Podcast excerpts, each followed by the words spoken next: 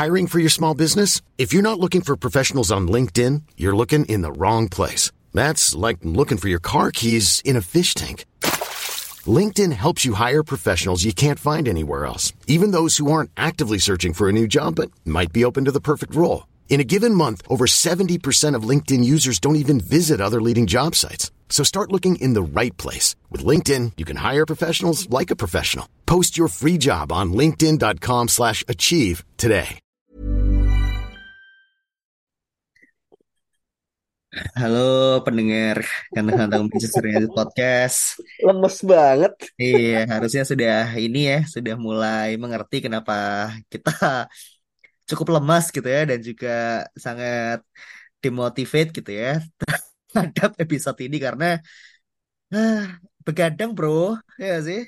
Hmm. Begadang ya kan, lo bangun jam 2 sampai jam 4 uh, pertandingan. Itu pun juga pasti kalian nggak mungkin langsung tidur dong. Pasti kan PT dulu kan, marah-marah dulu kan, sholat dulu lah gitu kan, menenangkan hati dan pikiran gitu. Siap-siap mental untuk dibully di kantor. Jadinya ya memang hari ini cukup panjang sih menurut gua. Tapi ya kita coba bahas uh, sedikit kali ya karena kalau banyak mungkin kita akan makin bete. Uh, langsung aja pertanyaan ke lo, kira-kira apa yang salah dari pertandingan kemarin? Wah, ini kalau ditanya apa yang salah sebenarnya banyak sih gitu. Jadi mungkin pertanyaannya lebih dispesifikin du- dulu aja kali ya gitu. Kayak Oke, kalau gua merasanya ya kita bermain seperti biasa di musim ini ya, di mana kita oke. mencoba on the front foot ya. Artinya Hmm, kita berusaha, kita yang menguasai pertandingan, kita berusaha untuk menyerang dan itu kelihatan ya. Se- sampai golnya Rasmus Højlund itu kita terlihat sangat agresif, percaya diri, tapi satu momen di mana long ball-nya itu gagal disapu sama Diogo Dalot, kemudian um, Onana juga kayak agak terlalu maju ya. Di situ apa ya permainan tuh berubah dan menurut gue itu masalah mental di mana um, MU setiap habis kebobolan pertama ataupun disamakan gitu itu permainannya langsung beda. Prinsipal yang awalnya dijalankan langsung di-abandon sama para pemain ini gitu. Dan masalah mental ini sebenarnya ya ada dua gitu. Yang pertama ke pemainnya, maksudnya pemainnya juga berarti mentalnya harus bisa ditingkatkan dan ini juga salah pelatih juga di mana pelatih itu tugas pelatih gitu untuk bisa menaikkan mental pemain. Kayak gitu sih. Jadi yang gua kecewa adalah kenapa kita setiap kali habis unggul kemudian kita kebobolan itu kita langsung down. Itu satu hal yang mungkin yang gue kritisi itu dulu sih.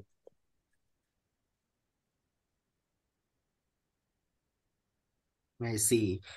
Memang eh, sering kali terjadi ya ketika kita unggul tiba-tiba langsung kebobolan. Eh, dan itu golnya pun juga bukan gol yang apa ya, gol yang keren gitu. Bahkan kayak golnya kadang gol ya basic banget lah gitu kayak kayak seolah eh, apa namanya tim ini tuh nggak pernah latihan dulu gitu sebelum tanding kan.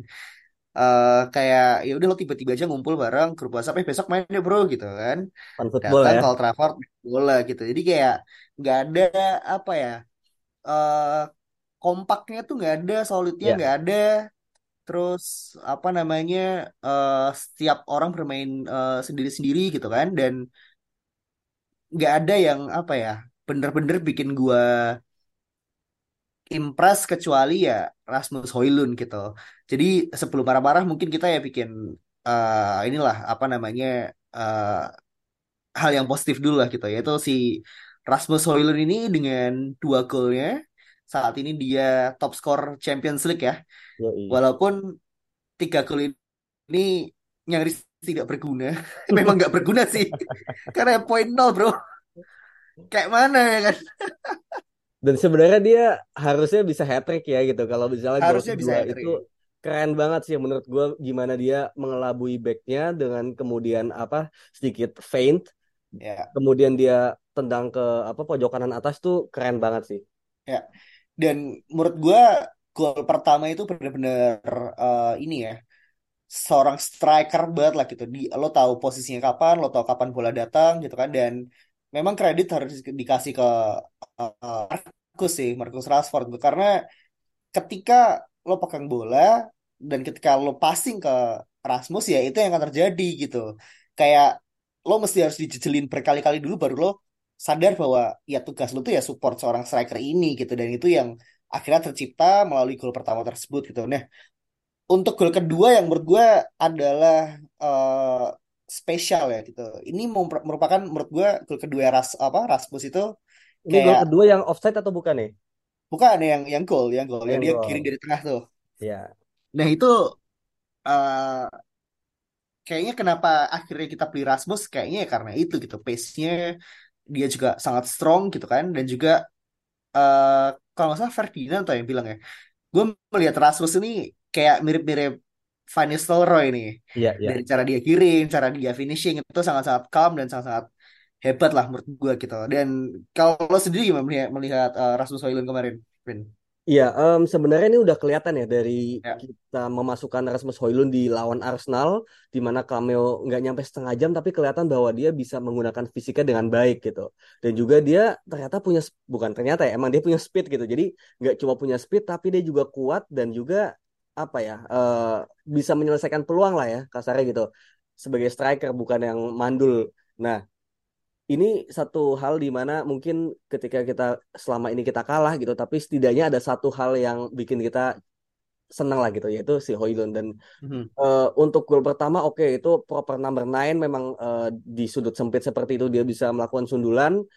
Uh, gol kedua yang offside ya, gua anggap gol kedua itu offside itu juga bagaimana seorang striker bisa apa ya tajam dan melihat ya. situasi yeah. gitu. Dia nggak langsung main asal tendang, tapi dia lihat gimana caranya gue bisa mengambil sudut yang lebih gampang lagi gitu itu keren banget dan gol ketiga ya itu skema counter di mana um, gue juga nggak nyangka itu ternyata backnya bisa ketinggalan gitu ya berarti si Rasmus kencang banget larinya gitu loh dari giring dari tengah dia langsung kayak sambil nunduk lari kenceng dan finishingnya agak apa a little chip ya itu juga keren banget gitu bukan yang apa ya uh, tendangannya gimana gitu tapi itu keren ya. banget gitu meskipun ya meskipun memang lagi-lagi ya gol-gol kita itu ya masih gol-gol bagaimana kita skema counter gitu hmm. di mana eh, nggak uh, ada masalah tapi lu nggak bisa selalu mengandalkan itu gitu ketika kita lagi mencoba in possession ya kita masih struggle di sana dan gue lihat sebelum gol Erasmus yang pertama itu kita banyak momen loh untuk bisa cetak gol ada ya.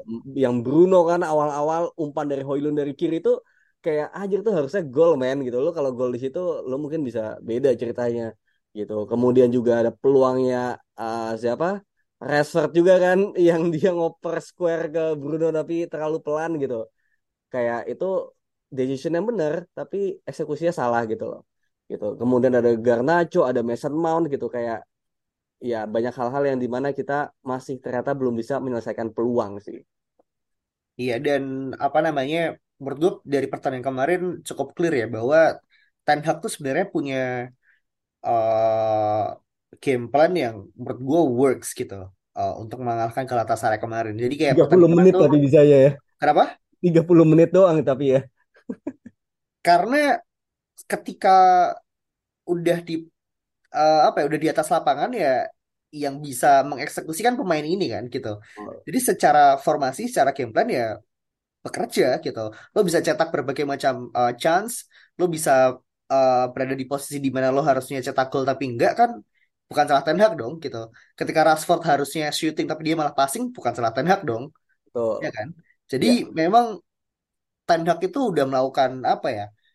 Ya sebisa mungkin yang dia bisa, dia udah coaching dengan uh, apa namanya formasi yang works menurut gua gitu di di babak pertama bahkan masih skor satu-satu itu menurut gua ma, apa pertandingan masih sangat even lah gitu dan kayak uh, United masih sangat mendominasi lah di uh, pertandingan tersebut gitu. Bahkan di awal-awal babak kedua sampai golnya Hoylund yang uh, apa namanya yang kedua itu yang akhirnya nggak uh, nggak dianulir ya gitu. Itu United masih sangat-sangat kuat gitu. Gue bahkan yakin United akan menang gitu dan akan cetak gol ketiga di pertandingan tersebut gitu. Tapi ya karena kita tidak punya mentalitas yang bagus, pemain-pemain ini juga somehow ketika habis cetak gol langsung semu semuanya buyar gitu kan.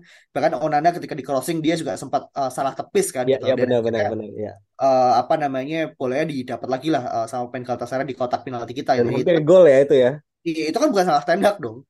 Iya, ya, ya. Kan? Jadi kayak memang pemain-pemain ini yang nggak becus gitu untuk uh, mengeksekusi plan yang udah udah matang gitu. Bahkan ketika full time Ten Hag gue lihat sama sekali nggak ada yang menyalami pemain-pemainnya sendiri kayak nggak ada deh gitu. Dia Tebel cuma ya. datang ke lapangan salami para wasit tapi itu dia langsung masuk gitu. Karena ya dia udah melakukan sebisanya men gitu.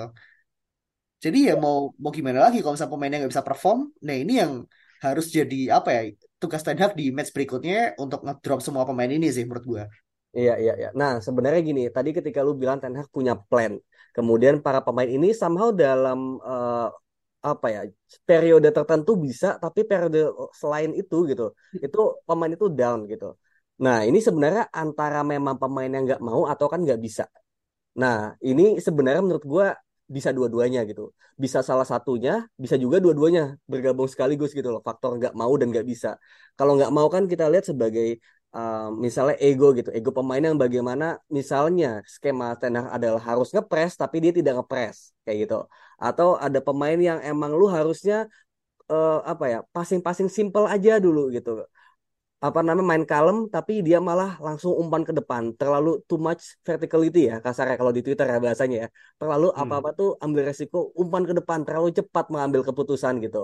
Gitu. Jadi memang banyak apa ya hal-hal di mana para pemain ini terlalu terburu-buru gitu dalam eksekusinya. Yang mana apa ya gue juga bingung gitu apakah ini instruksi atau enggak tapi ada pertandingan di mana mainnya enggak kayak gitu gitu.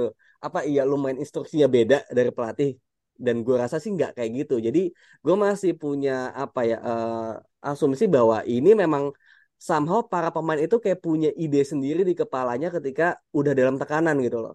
Dan itu kan balik lagi itu masalah mentalitas dan ya lu harus mau gitu bener-bener ngikutin dan percaya sama pelatih gitu nah faktor kedua lu nggak bisa menjalankan plan pelatih karena physicality contohnya seperti itu kayak apa ya um, kita kan bermain dengan cara yang beda ya dari musim lalu di mana kita musim-musim sebelumnya kita nggak pernah main dengan cara seperti ini. Bagaimana kita mencoba mendominasi, kita mencoba high press dari awal sampai akhir.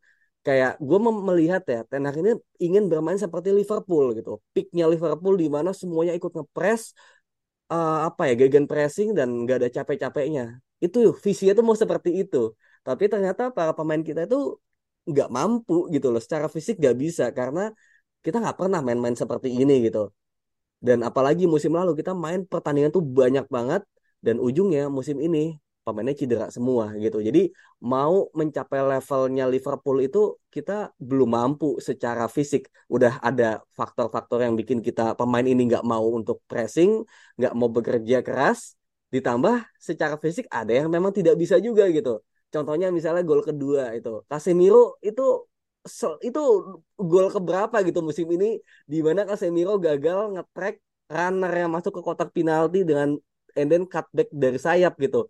Ini udah gol kesekian men gitu dan ketika udah gol kesekian ini adalah sebuah pattern di mana ini berarti ada something wrong nih di Casemiro atau di rest defense kita di barisan pertahanan kita yang gagal mengantisipasi cutback. Gue udah nggak bisa ngitung tuh gol keduanya Galatasaray itu udah gol keberapa dengan skema yang sama gitu. Jadi harusnya Ten Hag tuh belajar gitu kayak apa yang salah? Apa jangan-jangan fisik pemain ini emang nggak sanggup untuk bermain dengan cara seperti ini pada saat ini ya sanggupnya mungkin bermain dengan cara musim lalu low block di mana Casemiro udah lu nggak usah maju lu di belakang aja lu stay di depan back jangan jauh-jauh jadinya kalau ada diserang lu udah ada di posisi dan sering kali kan musim ini Casemiro itu terlambat gitu loh. Dia terlalu ke depan, kena serangan dia harus lari ke belakang yang mana dia nggak punya speed dan akhirnya cutback itu bisa dengan mudahnya dilakukan gitu. Jadi ada faktor nggak mau dan juga nggak bisa dan ini menurut gue keduanya terjadi di MU sekarang dengan berbagai macam faktor. Kenapa nggak bisa? Fisik ya lu mungkin harus mengganti fitness plan lu fitness coach lu fasilitas lu. Ini banyak banget faktor yang mungkin kita nggak tahu dan ini sangat sulit untuk dianalisis sih. Ya menurut gue sih uh, kalau misalkan kita bicara bahwa Ten Hag ingin membuat United bermain seperti Liverpool gitu ya, itu menurut gue masih sangat sangat jauh sih gitu. Apalagi dengan pemain yang kita punya gitu kan. Dan uh, apa namanya ini juga sangat kontradiksi dengan apa yang dia katakan di awal musim gitu kan, di mana dia bilang dia ingin membuat United ini sebagai salah satu tim dengan uh, transition pace terbaik gitu lah di dunia gitu. That's why kenapa kita beli yang pertama tentu Mason Mount gitu ya, pemain yang memang secara uh, energi dia sangat luar biasa gitu loh di midfield gitu sangat cepat sangat direct juga gitu kan. Dan juga kita beli Rasmus Højlund nih uh, seorang pemain yang sangat cepat juga gitu kan. Uh, dan itu juga terbukti di gol keduanya kemarin yang memang ya menunjukkan kenapa kita beli Rasmus Højlund gitu. Dan ketika Ten Hag dipilih gitu ya sebagai manajer United pada saat itu gue ingat bahwa dia bilang United itu pada saat itu adalah tim yang punya potensi gitu. Kayak uh, apa namanya? Dia bilang nggak mungkin tim dengan uh, sebuah achievement di musim sebelumnya gitu ya di masuk di masanya oleh bisa meraih peringkat tiga, peringkat dua, tiba-tiba jadi busuk nih gitu. Nah ini yang menurut gue uh, apa yang dia lakukan itu berdasarkan hal itu gitu, berdasarkan pemain-pemain yang memang perform pada saat itu gitu, which is tim yang dia build itu ya uh, apa ya muter di antara Bruno Fernandes, di antara uh, Rashford, karena ya memang bagusnya di situ gitu. Dan ini yang menurut gue apa ya masalahnya menjadi sangat kompleks karena kayak ketika Rangnick bilang 10 sampai 13 pemain harus cabut di tim ini tuh nggak bisa gitu loh karena hmm. ya itu tadi ownershipnya nggak jelas budget pas-pasan gitu kan. Jadinya kayak Ten Hag itu juga bingung. Gue pengen main kayak filosofi yang gue punya di Ajax gitu kan bermain dengan position base yang uh, apa namanya yang bekerja gitu kan. Makanya dia beli uh, Anthony di musim pertama seorang pemain yang saat menurut gue bukan pemain transition sama sekali gitu kan. Terus uh, apa namanya malah di musim kedua dia akhirnya beli pemain yang transition. Karena ya dia bingung nih si Tandak nih kayak gue mesti main model gimana ya ketika gue pegang bola gue pengen main possession nih gitu. Tapi ketika gue diserang mulu gitu kan gue pengennya mereka jadi transition langsung direct counter attack gitu. Jadinya kayak bingung men uh, dan ini nggak bekerja gitu nah ini diperparah dengan datangnya Onana gitu. Seorang kiper yang menurut gue secara quality wise gitu kan uh, goalkeeping wise dia tidak bisa menggantikan seorang David De Gea gitu. Karena ya ya ya kalian lihat sendiri lah seperti apa gitu kan kualitasnya dia sebagai goalkeeper ya gitu. Itu nggak bisa gitu. Dan ketika kita diserang dan akhirnya apa namanya kebobolan ya United nggak bisa apa ya nggak bisa bersaing di pertandingan selama 90 menit karena setiap kali diserang gampang kebobolan. Sampai diserang gampang kebobolan gitu. Jadi kayak gimana caranya lo bisa mengimplementasi game plan ini ketika mental lo udah down duluan karena defense lo yang busuk kiper yang nggak bisa uh, jaga clean sheet dan juga midfield yang nggak kerja sama sekali sih. Jadi kayak ini menurut gue ya fans itu benar-benar harus bersabar gitu kan. Dan karena pertandingan seperti ini gitu kan, dan hasil-hasil seperti ini musim ini pasti akan masih banyak sih menurut gue. Hmm, iya iya iya benar. Memang tadi menarik ketika lu bilang musim lalu kita mencoba bermain dengan apa ya kayak belum beli Anthony mungkin ingin bermain possession tapi nggak mampu kemudian musim ini kemudian diubah menjadi pingin jadi the best transition in the world gitu kan. Makanya beli Hoylum, beli Mason Mount, beli pemain-pemain yang sifatnya itu buat counter gitu. Nah ini juga satu hal yang bikin gue agak sedih gitu. Karena kita melihat Ajax kan tidak seperti itu ya.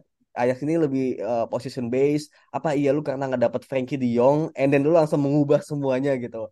Itu satu hal yang gue kayak, lu kok jadi apa ya kayak tergantung sama pemain gitu apa iya lu segitu tergantungnya juga sama Lisandro Martinez gitu. Sampai lu juga di lawan Galatasaray di babak kedua tuh sering banget nyuruh Onana buat langsung long ball gitu.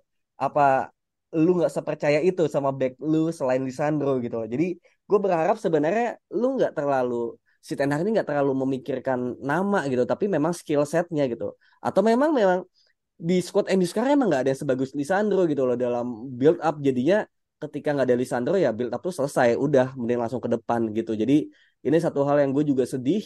Dan juga ketika kita mendatangkan Onana itu kan memang uh, apa ya ini pada akhirnya jadi buah si malakama menurut gue gitu. Kayak ketika lu datangin Onana ini visinya udah jelas sebenarnya bahwa kita akan bermain front foot gitu loh. Kita bermain agresif ketika pressing uh, ketika bola di uh, pegang lawan kita langsung high press harapannya bola langsung kerebut dan kita langsung bisa cetak gol gitu. Setidaknya bola ini gak nyampe belakang karena kita udah high press gitu. Jadi Onana ini tadinya perannya seperti itu gitu loh.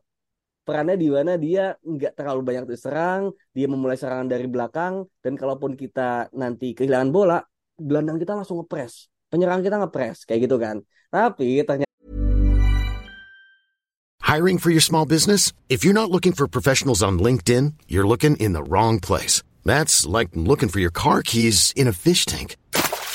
LinkedIn helps you hire professionals you can't find anywhere else, even those who aren't actively searching for a new job but might be open to the perfect role. In a given month, over 70% of LinkedIn users don't even visit other leading job sites. So start looking in the right place. With LinkedIn, you can hire professionals like a professional. Post your free job on linkedin.com slash achieve today. Hey, it's Ryan Reynolds, and I'm here with Keith, co-star of my upcoming film, If, only in theaters May 17th. Do you want to tell people the big news?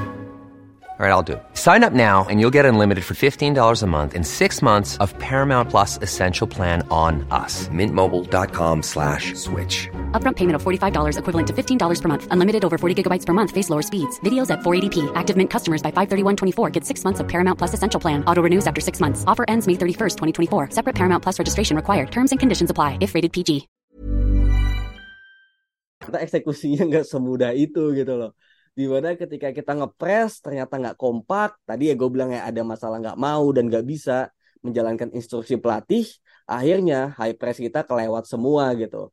Yang tadinya kita punya apa namanya punya plan bahwa defense kita harusnya tidak terekspos dengan adanya Onana yang memang tidak sebagus itu dalam shot stopping malah jadi ke expose gitu.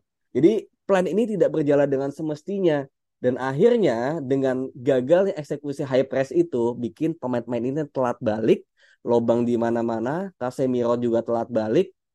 Onana yang memang tidak dibeli untuk melakukan penyelamatan gemilang seperti De Gea akhirnya dipaksa harus melakukan itu yang mana dia tidak bisa gitu loh gitu jadi ya pada akhirnya ya gue tahu plannya mau ke mana tapi eksekusinya gagal yang bikin ya Onana benar-benar di sini jadi sangat-sangat apa ya menjadi bencana ya quote unquote ya bagi MU karena ya terlihat dia mungkin ya para back juga jadi nggak percaya gitu loh sama dia. Kayak anjir dulu David De Gea gua kasar ya kasar ya. Gue jelek masih aman di belakang gitu kan. Tapi sekarang gue jelek iya belakang gue udah nggak bisa diandalkan gitu. Tapi itu juga bukan pembenaran gitu. Kayak mungkin menurut gue ya David De Gea ini menutupi boroknya pertahanan kita selama 12 tahun gitu kita nggak pernah benar-benar serius untuk memper, memperbaiki pertahanan secara personil secara kolektif leadership gitu yang bikin ya ketutup sama David De Gea semua karena kita masih menang gitu ketika kipernya diganti jadi kiper yang biasa banget nah kelihatan nih kita udah beli Varan, punya Lindelof, punya Lisandro aja ternyata masih sebapuk itu gitu, baru kerasa gitu. Jadi menurut gue uh, ini juga bisa menjadi sebuah insight bagi Ten Hag bagaimana berarti Ten Hag dan board ini harus serius benahi pertahanan, personilnya, leadershipnya, koordinasinya. Jangan sampai ada yang miss gitu. Karena kiper kita udah bukan kiper yang seperti dulu gitu. Kalau kiper masih kayak dulu, ya back lu bapuk juga nggak apa-apa gitu yang mana juga bukan pembenaran ya gitu. Jadi menurut gua defense ini menjadi hal yang harus banget dibenahi karena sekarang kita udah bermain dengan gaya yang berbeda sih. Kita dibukakan ya sebagai fans mata kita bahwa men defense lu tuh 12 tahun itu sejelek itu. Ya, ya sih memang memang uh, investasi untuk uh, lini belakang ini kan sangat-sangat apa ya krusial gitu kan dan mungkin kita juga bisa bilang uh, defense kita tuh baru revamp ketika oleh datang bawa Maguire bawa uh, siapa namanya Aaron Wan-Bissaka terus akhirnya uh, kita bisa mulai pertandingan waktu itu cukup perform gitu kan. Uh, dan apa ya baru kita bisa bilang bahwa ya defense-nya mulai terlahir kembali lah gitu kasarannya gitu. Tapi di musim-musim sebelumnya pun juga apa ya pelatih yang melatih kita ya pada saat itu itu juga cukup defensive base ya gitu. Dengan Mourinho pun juga kita juga sempat menang uh, Community Shield, kita sempat menang uh, Europa League gitu kan. Terus gue lupa satu lagi apa ya kalau nggak salah Carabao Cup. Kan? Iya iya. Ya kan Carabao Cup gitu dan ketika kita menang tiga trofi ini itu kipernya beda-beda loh kan iya kan uh, De Gea kalau nggak salah dia main di Piala Liga dan juga Community Shield terus uh, Romero dari awal pertandingan Europa League sampai final dia main terus gitu Berarti kan dia sangat rely on dengan back yang kita punya kan pada saat itu gitu si Mourinho gitu. Kalau misalnya kita bicara tentang quality back pada saat itu gitu kan dengan back yang kita punya sekarang pasti jauh dong. Ya kan? Lo mau compare uh, Chris Smalling sama Varane eh, pasti beda jauh gitu kan. Terus uh, Rojo, ada PJ, ada siapa lagi pada saat itu. Bahkan ketika final Rojo PJ pun cedera kan pakai krat sama Zlatan pada saat itu gitu. Jadi kayak menurut gue masalahnya memang di mentalitas sih gitu. Kayak lo mau pasang back siapa pun ya nggak akan guna men gitu. Lo lihat Brighton lah gitu. Atau mungkin uh, siapa ya? Uh, tim-tim yang semenjana lainnya di Premier League gitu. Defense-nya bisa solid karena mereka ya kompak aja men di belakang. Komunikasinya jalan gitu. Nah ini yang menurut gue memang mungkin seperti yang lo bilang tadi ya. Ada trust issue antara uh, lini belakang dan juga kiper yang nggak nyambung nih gitu. Mungkin benar-benar selama 12 tahun mereka benar-benar percaya sama De Gea. Dan apa pun yang uh, De Gea lakukan itu juga membangkitkan apa ya semangat sih gitu di lini belakang kayak anjing kiper gue udah nge-save kayak gitu nih gitu kan uh, bahkan mungkin wonder save berkali-kali di satu match tetap bisa bikin kita stay in the game ya gue harus maksimal nih gitu. Tapi ketika pertandingan berjalan sekarang anjing gue masa diserang biasa aja kebobolan sih gitu. Pasti kan juga pasti akan apa ya mentalitas itu mentalitas itu pasti akan wear down gitu loh. Dan ini yang yang harus segera di apa namanya diselesaikan oleh Ten gitu. Entah itu dia nanti akan uh, apa namanya punya pendekatan pribadi gitu kan. Entah itu ke Onana atau mungkin ke back-back lainnya atau dia mungkin punya tim talk yang uh, uh, apa namanya ganti atau apa segala macam.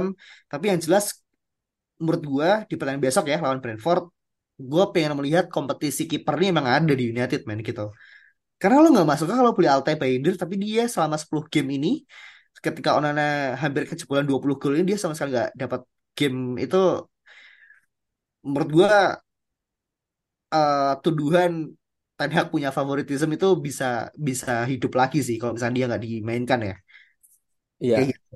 Iya dan iya benar dan favoritisme ini juga satu hal yang gue agak apa ya kayak agak sayangkan gitu kayak uh, kayak Onana kemudian by the way gue ini ya apa namanya masalah Onana ini gue mau klarifikasi dulu klarifikasi gue menjelaskan gue tuh bukan pro Onana tapi gue pro modern goalkeeper gitu. Gue gue pengen siapa pun yang penting modern bahkan David Raya pun gue pro banget waktu itu. Kalau nggak David Raya gue bahkan pilihan pertama gue Diogo Costa gitu. Cuma ketika semuanya lebih visible ke Onana gitu ya gue dukung dong gitu karena seperti itu gitu. Dan kemudian tadi apa pertanyaan lu tadi? Favoritism ya? Iya, ya. Onana kemudian ternyata masih juga memainkan ini menurut gue ya Bruno Rashford, Casemiro yang memang nggak perform gitu. Iya, menurut gue kayak apa ya ini jadi kayak lagi-lagi kenapa Ten mengandalkan individual brilliance gitu loh. Berharap ada momen yang tercipta dari mereka gitu yang mana udah nggak works man gitu. Bruno sejak dikasih ban kapten secara resmi menurut gue dia belum seperform itu gitu. Bahkan mencapai level di musim lalu belum gitu. Jadi mungkin ada masalah mental juga di mana ketika dia diberi beban yang benar-benar berat gitu dia juga masih kesulitan gitu dan kemudian juga Lindelof juga nggak perform dan Maguire kemarin sempat bagus ya lawan Palace meskipun di Carabao kenapa nggak dikasih kesempatan lagi gitu loh. Tetap dia punya plan yang berbeda dibanding ya meskipun kita bukan pelatih ya tapi at least lu berbuat sesuatu lah gitu. Dan ketika lu bilang at least ada perubahan lawan Brentford gue juga berharap seperti itu gitu. Cuma gue nggak yakin gitu dengan batunya Ten Hag ya. Menurut gue dia agak batu gitu bagaimana pemain-pemain ini tetap dipilih ya ini juga nggak fair buat pemain lainnya gitu. Bahkan ya terhadap Bayindir juga mungkin gue pikir juga bermainnya bakal di Carabao kan setidaknya tapi nggak juga. Oke mungkin di Liga Champions ternyata nggak juga gitu. Kemudian nanti di Liga Inggris gue gue juga nggak yakin gitu. Malah kayaknya nanti di match selanjutnya Anthony juga bisa jadi langsung bakal bermain gitu. Meskipun kalau Anthony kita bisa kasih benefit of the doubt lagi ya karena kita nggak punya pilihan lain di sisi kanan gitu. Jadi masalah favoritism ini satu hal yang gue juga mengkritik Ten Hag gitu. Lu harus fair dong gitu. Kalau misalnya ada yang nggak perform, uh, si Rashford misalnya ya ganti Garnacho. Kemudian Bruno nggak perform, lu ganti Mason Mount gitu. Lu di tengah masih ada uh, komposisi yang lain yang bisa lu ubah gitu. Lu Ten Hag ini kayak terlalu apa ya berharap bahwa pemain-pemain ini tuh bisa menyelamatkan dia gitu. Tapi enggak men gitu. Malah pemain ini yang menghancurkan dia gitu. Jadi itu sih yang gue sangat-sangat mengkritik Ten Hag sih. Jadi kalau uh, Roy Keane bilangnya Leopard doesn't change the spot ya. Karena ya pemain-pemain inilah yang sudah menumbangkan Mourinho, Van Hal dan juga Ole Gunnar Solskjaer. Jadi memang uh, Ten Hag harus hati-hati sih dalam memilih para pemain ini gitu. Karena ya oke okay, memang mereka beneran jago, tapi mentalitas dan juga kapabilitas ini yang benar-benar harus di maintain gitu. Karena gue yakin ketika Ten Hag memainkan pemain uh, let's say akademi gitu ya gue pas gue yakin mereka pasti akan bermain lebih bagus sih gitu. Kayak ya kayak karena Boca kemarin aja gitu. Para pemainnya bisa beneran lepas dan bisa implement kayak mainnya uh, Ten Hag ya karena mereka bekerja secara tim gitu. Mereka bisa bekerja secara kolektif tidak mengandalkan individual brilliance ya karena ya it just works gitu ketika lo nggak punya apa namanya uh, satu pemain yang overthinking gitu kan yang merasa oh gue harus jadi hero nya nih gue harus jadi penyelamat tim ini nih gitu kan. Dengan skill-skill nggak perlunya gitu kan dan dengan decision making yang nggak jelas ya tim baru bisa bekerja dengan benar sih gitu. Deh mungkin terakhir sebelum uh, kita melangkah ke ini ya uh, Brentford dengan capaian 0 poin di Champions League lo masih yakin kita lolos ya Vin? kayak kita kembali ke habitat kita deh Europa League deh kayak lebih cocok iya. Conference League bahkan kalau bisa sih menurut gua gitu. Biar langsung juara itu juga belum tentu ya. Itu juga belum tentu. Iya iya. Iya iya, uh, memang memang awalnya kan ketika kita dulu bahas ya, ketika pembagian grup ini dimulai, kalau nggak salah lu prediksi semifinal ya? Minimal minimal ya iya iya. Kayaknya kalau gue waktu itu at least lolos grup kan gitu. Jadi sekarang punya gue lebih lebih possible untuk tercapai. Itu aja mungkin tidak tercapai juga gitu yeah, kayak yeah, yeah, yeah. sekarang mau home mau away itu udah nggak ngaruh lagi gitu. Kalau away kalah kalahnya mungkin kalah main jelek. Kalau home itu main lebih bagus tapi tetap kalah juga gitu. Jadi yeah. result base itu sama aja gitu. Jadi menurut gue ya kalau ditanya apakah masih bisa lolos ya di atas kertas mah bisa bisa aja. Coba pemain yang menentukan sih menurut gue sekarang. Hmm. Gue waktu bilang semifinal tuh mungkin maksudnya semifinal Europa League ya. Kurang lengkap ya. Iya bener itu kayak sebagai doa tapi kayak lu lu kayak berdoa tapi lu nggak lengkap ya kan. Iya bener. Oke, nah pertandingan Brentford di hari Sabtu uh, tandang ya. Home home. Oh home lagi anjing iya. anjing. Tapi udah gak penting lagi sekarang. Iya nggak ngaruh juga sih tiga kali kekalahan beruntun di Old Trafford ya mau ngapain sih gitu kan. Tapi yang jelas uh, harapan lu terhadap pertandingan besok seperti apa? Kalau harapan sebenarnya gue pingin pemain yang underperform kemarin di drop sih. Bukan karena gue benci ya, tapi kayak kasih kesempatan buat yang lain dan hmm. juga udah ada satu match di mana kita bisa membuktikan gitu loh kayak gue penasaran yeah. gitu bisa nggak diulang? Kalau ternyata gue salah oh ya udah jangan dipakai lagi gitu loh. Ya meskipun sini juga bukan yeah. ajang coba-coba tapi at least uh, apa iya lu ketika ada something yang buruk terjadi lu mau dilanjutkan terus gitu. Casemiro main jelek banget menurut gue in position dan out position mm. jelek. Rashford meskipun asis tapi ada momen bahkan di awal-awal ya ya again dia decision makingnya dia pengen langsung ke depan gitu. Bruno pun juga jelek banget gitu menurut gue dia first touch jelek pengambilan keputusannya, umpan-umpannya juga banyak gak nyampe gitu. Kita mau bilang Diogo Dalot pun gantinya kagak ada juga masalahnya fullback kita habis gitu. Gue juga pengen biar hmm. dia dikasih shock terapi juga karena kemarin tuh sekonyol itu. Dia dia bagus selama ini gitu kan menggantikan Wan Bisaka, tapi di match ini somehow dia jelek dan banyak salah passing juga dan gol kemarin konyol gitu. Amrabat ya seperti itulah ya gitu. Dia bagusnya mungkin di tengah kita belum pernah coba. Jadi memang banyak apa ya kayak pemain-pemain yang gue pengen tuh at least di drop dan dimasukin di babak kedua buat shock effect bagi mereka. Tapi again gue nggak yakin itu akan dilakukan. Gue nggak yakin Ten Hag seberani itu melihat favoritism dan selama ini tuh ada chance di mana lu melakukan itu tapi enggak sama sekali gitu. Jadi harapan gue sebenarnya itu aja dulu. Coba lu drop lu tunjukkan kapabilitas lu sebagai leader gitu melihat siapa yang nggak perform diganti bahkan kiper kalau bisa gitu. Gue bukan nggak suka Onana gitu tapi kayak ya dia harus tahu juga bahwa lu gue kan ngebelain Onana ya gitu. Tapi ketika lu salah passing kayak gitu gue apa yang mau gue bela anjing? Gitu gue kok kayak gitu sih passingnya? Gue aja kaget gitu. Kemudian yang apa crossing uh, apa namanya dia gagal itu ada kali sekali dua kali tiga kali dia ngelakuin itu dan masih selamat gitu. Jadi Onana untuk masalah shot stopping dia menurut gue tetap underperform gitu. Kayak ada hal-hal yang secara basic dia harusnya bisa tapi enggak gitu. Ditambah passing yang di mana dia jago ternyata nggak bisa juga men. Dia mental juga pasti udah kena juga di situ meskipun terlihat dia kuat ya gitu. Tapi mentality wise dia pasti ya manusia pasti bakal drop anyway gitu. Gitu. Ya, ya, ya. Nah itu kan harapan lu tadi ya. Tapi kira-kira eh, hal mengejutkan apa yang akan terjadi, Vin? Gitu. yang mengejutkan ya pemainnya bakal sama sih yang turun sih Menurut gue yang yang mengejutkan tiba-tiba De Gea sih starting. Kalau misalkan De Gea ini ya apa namanya masih berkenan gitu kan dengan treatment yang sangat sangat buruk ini dari klub dan juga klubnya juga nggak punya muka gitu kan. Eh, tiba-tiba dia kontak terus ya udahlah gue kontrak lu setengah musim deh gitu. Ya, tapi yang jelas eh gue sama dengan lu gitu kan. Eh, apa namanya? Gue pengen melihat pemain-pemain ini di, di drop. Bodo amat dia kapten atau enggak, Bruno harus di drop gitu karena benar-benar jelek banget gitu kan. Rashford juga gue rasa walaupun kemarin sudah agak bener, tapi dia kembali lagi overthinking, kembali lagi decision makingnya sangat-sangat buruk gitu kan. Dan Casemiro kalau misalkan left back udah dia sembuh satu, menurut gue Amrabat harus main di tengah sendiri sih gitu. Dan apa ya, gue bahkan kayaknya kalau misalkan Kobe Mainu memang udah sembuh, gue kasih start deh gitu. iya iya Kayak apa ya, eh pemain ini nih Casemiro nih kayaknya berpikir musim ini dia jadi striker sih. Jadi kayak maju mulu nggak pernah mundur bro. iya iya Ini yang harus harus disadarkan ya bahwa kembalilah ke habitat naturalmu gitu kan.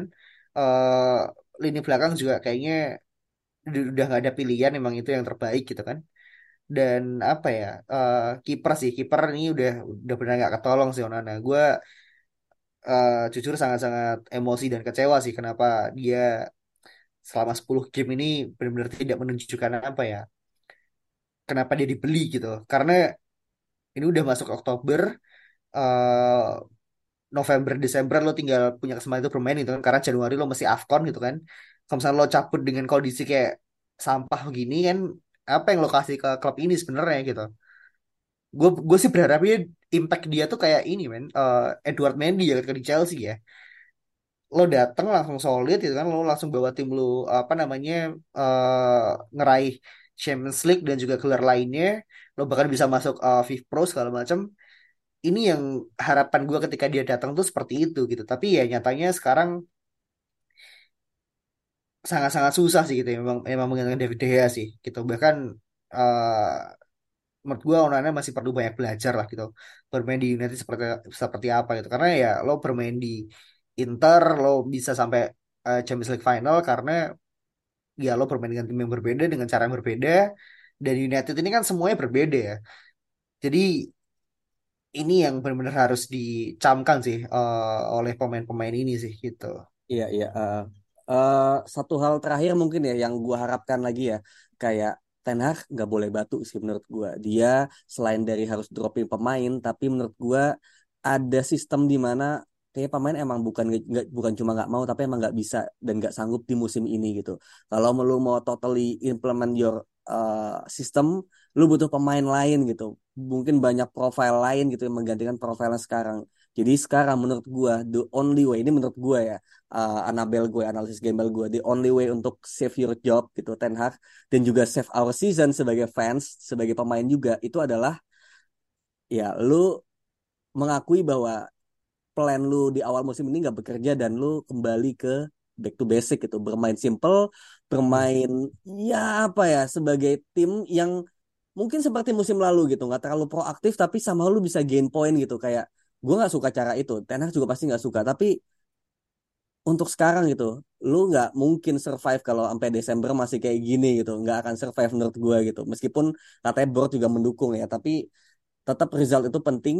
Jadi menurut gue mungkin tiga bulan review dari bulan Agustus, September, Oktober ini benar-benar tiga bulan menentukan. Kalau masih gagal November menurut gue harus ganti ganti sistem sih menurut gue gitu. Jadi ini benar-benar down to Ten Hag kalau emang dia nggak mau melakukan ya gue salahkan Ten Hag sih menurut gue gitu Iya, yang jelas uh, kita sebagai fans harus tetap support uh, ini pelatih ya, karena menurut gue siapa pun pelatihnya nanti, entah itu mau Zidane pun yang datang ke United gitu dengan uh, sistem yang kita punya, dengan kepemilikan yang kita punya sekarang, udah pasti nggak akan bisa bekerja dengan maksimal sih. Jadi dengan apa yang Ten Hag capai kemarin musim lalu, dan juga dengan apa yang pemain yang udah dia beli, kita tetap harus uh, support sih gitu karena sangat-sangat dini untuk menilai dia gagal atau enggak apabila dia uh, dia nggak kita kasih kesempatan Ya. kayak gitu sih uh, thank you so much semuanya Uh, sampai jumpa di episode selanjutnya bye bye